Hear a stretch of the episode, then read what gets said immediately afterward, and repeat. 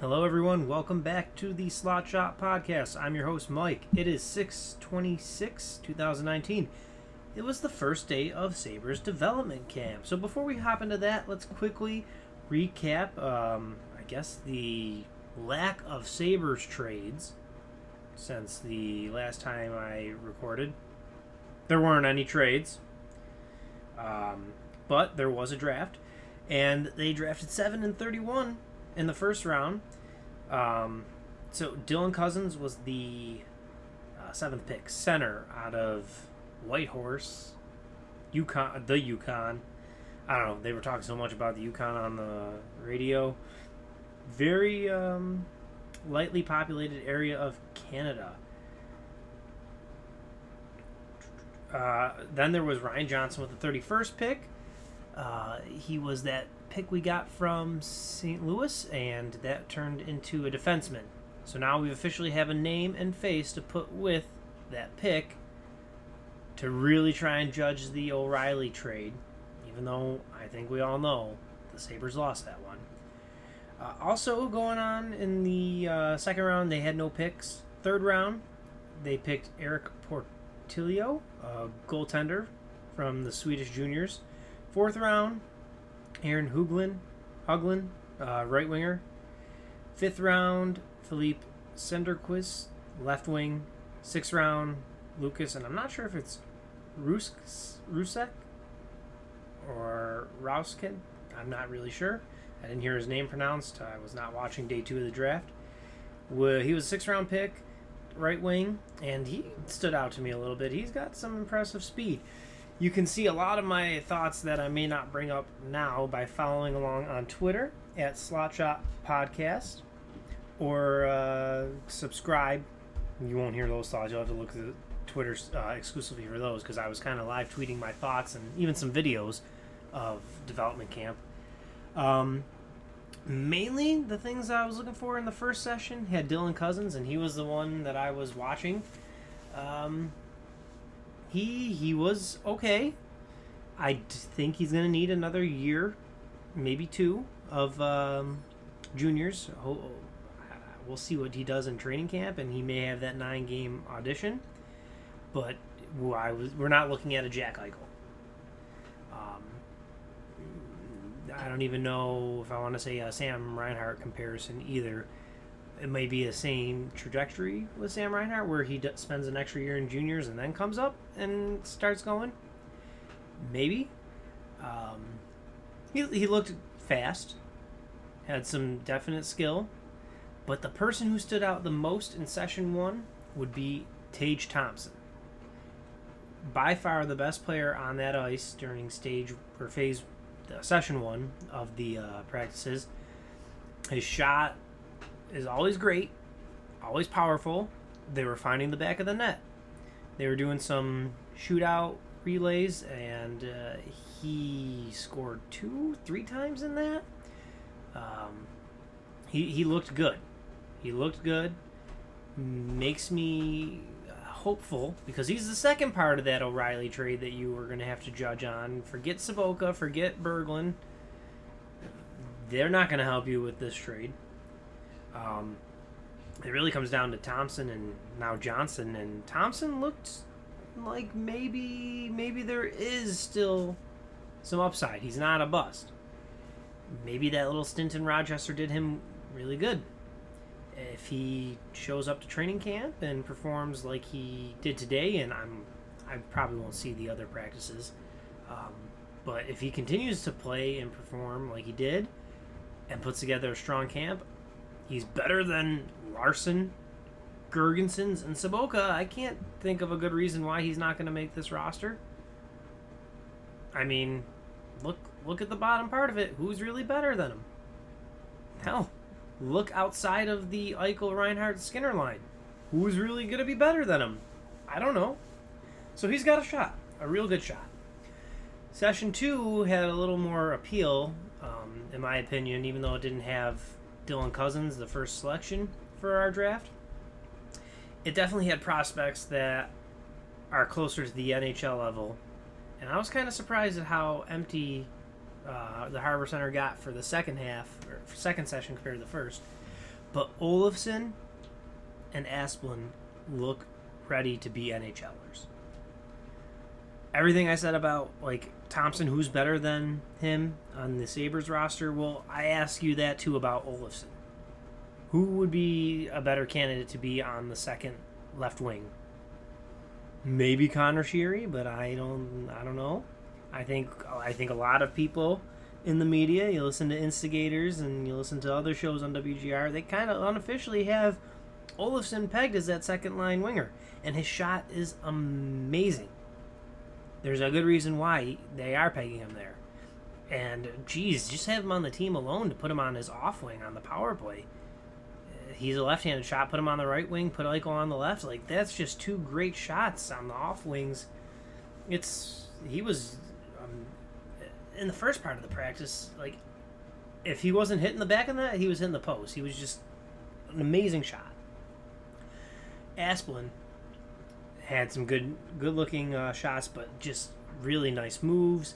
And as I teased in the beginning of the podcast, there is not a lot of trades that the Sabres were even in on rumors or anything. I can't even like yes, obviously they didn't make a trade. They weren't even rumored in any of these PK Subban or JT Miller trades. So if you get stuck with nothing, maybe Asplund's that guy. Um, he looked good. I don't think he's gonna be a Ryan O'Reilly replacement type le- uh, level in terms of like 60 points, but maybe maybe he's uh, someone you can throw on that second line and get you like 40 to 50 points until Mittelstadt's ready. I don't know. He, he just he looked really good. Those two were by far the best of session two. Um, I tried to keep my eye on Samuelson, the second round defensive pick from last year's draft. I have high hopes for him. I don't really know why. I like his size, and he, he showed some good offensive capability that I didn't necessarily think you might get with him. Um, looked okay in some of the defensive drills. It was it was interesting to watch the camp, and I wish I could go again tomorrow and Friday, but unfortunately, have other business to attend to. Uh, I will probably watch that three on three stream, and it should just be cool to see even the progress that some of these players have within the three days. And for those who are going to be coming to training camp, those like Thompson, Olofsson, Asplund, maybe Cousin, see how they look and what steps did they take there. So that was really it. Other other prospects that kind of caught my eye. Davidson. Um, oh, the not Ristolainen, the Rostalainen, Rotalainen, Rostalainen, I think is how you say his name. R two, R two D two. He um, he looks pretty good at parts of his practice. He was in the session with um, Thompson. Uh, so I mean, Thompson kind of strolled the show, and Cozens was the other thing I was watching there. But he he looked pretty pretty good. Uh, maybe the Sabres have something there. I mean, when I look at some of these prospects, Thompson, Rotalainen, um, Olofsson, Asplund, I, I, honestly am not thinking like, can you be the second line player? Because I don't. The only way you're going to get that is through free agency or trade or an offer sheet. Um, we don't have any kind of prospects like that, but can you be a third line player or a fourth line player? Look at our bottom six forwards. Yeah, Mittelstadt's going to be there. There's room to grow for him. Yeah, Okposo kind of has to be there. Botterill doesn't like buyouts, and I personally would not buy him out yet. Maybe after the season, that's something I would look at if I can't move him in the um, expansion draft with Seattle. And then Sheary. Those are the only ones that I feel like, yeah, they are going to be in the bottom six, and maybe even some of them are going to be in the uh, top six that aren't the Eichel line just because of how little you have in the system. Um, so I don't know. We'll just say the bottom nine. You've got three people in the bottom nine, probably. Any of these prospects, in my opinion, would be an upgrade over Larsson, Sobotka, and Girgensons. Rodriguez, I want to keep. He's the only other person that wasn't on that Mittelstadt line that I just mentioned that I think is worth keeping. I don't know what to expect with Nylander if he's even going to be on the team. Uh, the reason he wasn't on the the development camp was cleared up by Paul Hamilton online. He's played three pro seasons. Uh, the Amerks are pros, um, so he does not qualify qualify for this any longer. But I gotta wonder what's going on with with him there. Like, he looked better than he ever has down the stretch when he played for the Sabres uh, the end of last year. But that's not saying much. And I just I don't know. You're gonna are you gonna put him with Jack Eichel? Is he someone who needs to play with elite talent to bring out the best? Is he someone that can fill out a fourth or third line role? I really don't know what to expect. I think he's gonna be a piece to go in a trade um, to try and get something for the um, top six. We'll see. But yeah, there's just not much ahead of some of these prospects, in my opinion that need a roster spot. There's like three or four guys that aren't Eichel, Reinhart, and Skinner that I think need to be on the uh, starting 12 forwards. Um, all right, so I guess now, with the last few minutes of the podcast, let's talk about what is your ideal hope uh, fix for this um, for the Sabres roster. I wanted it to be a Ristolainen trade for a center. I I don't know, you know, are GMs smartening up about this? I, I don't know. Um, I want to say no when you look at some of the some of the trades that were made. Like I know a lot of them were salary dumps, but like we had the cap room. You couldn't get. I, I know PK Subban's not a forward, but you couldn't swing that kind of trade you couldn't get JT Miller to be that second line center until Mittelstadt develops or or Cozens develops, one of those two. You couldn't you couldn't get a first round pick from Toronto to have them unload the uh, Marleau contract and then buy him out or who knows he may have just been better than some of the stuff at the bottom of your roster why why is Botterill not making trades. I actually during the break between the sessions, Zamboni came out. I wandered around the uh, little rink or mini arena, whatever you want to call it, and there was this roped off section that you could walk around and see into, and that's where Terry Pegula and some of the higher ups of the Sabres organization were. And there's Botterill.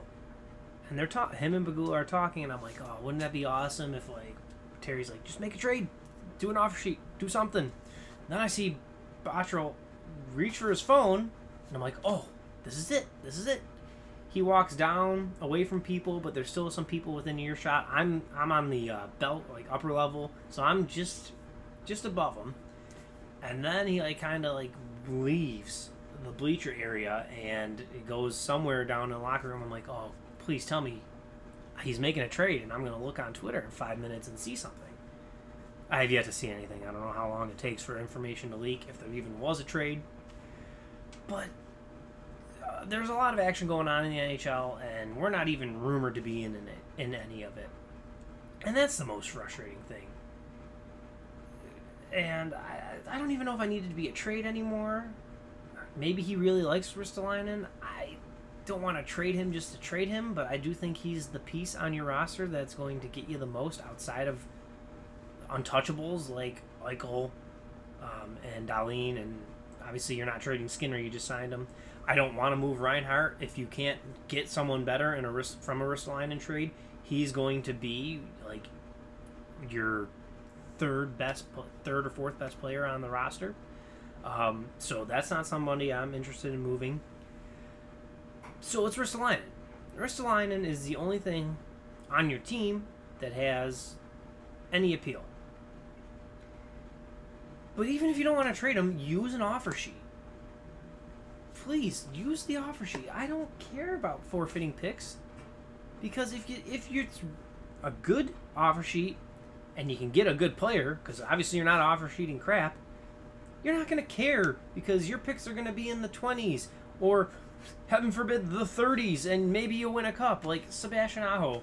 I, the rumors are that he's being offered uh, eight years for six million a year, so that's forty-eight million. Even if you offer him seven years for eight million, you're beating that deal. Go seven for nine million. Give him sixty-three million for seven years. Yeah, Carolina's got cap room to probably match it. Okay, let them match it. Now they have to tie up three million more dollars than they were planning to in a player, and if they don't match it for whatever reason, you've got yourself basically another version of Jack Eichel. And you're not waiting for these guys to become 26 through 29 when they're done with their um, second contract, their initial one, and then their bridge or any kind of deal. They're going to be younger. So why not? Why not do it? What? You're afraid? Look at your roster. Who are you afraid another team's going to try an offer sheet? Maybe Reinhart. Don't let it get to that. Start working on that extension right away.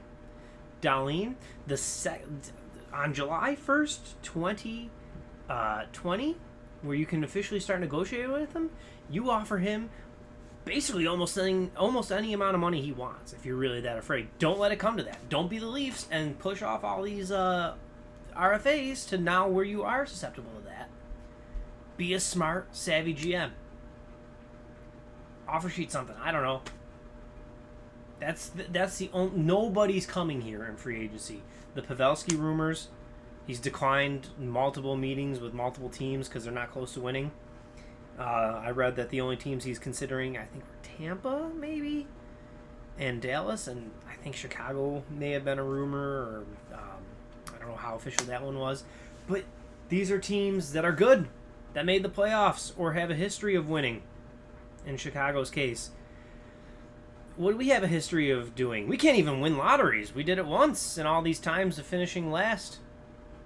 I mean, it's just you're not going to get a UFA, and if you do, you're going to have an Okposo type deal where you're regretting it two or three years, and you're like, oh my god.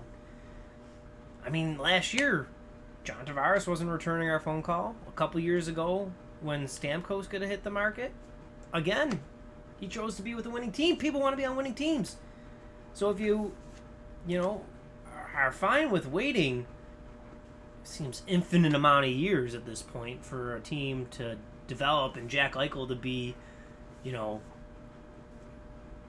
t- towards the end of his second contract, and maybe you're finally good. Okay, if that's really what you want to do, but offer sheeting can help you get a team together that can compete. So that's how I'm feeling about offer sheet. I would go with Aho or someone else uh, not Marner, Aho, or I really want a Brayden Point, but I think that would be a costly one too. But do something to improve the team now. All right, I'm going to wrap this up.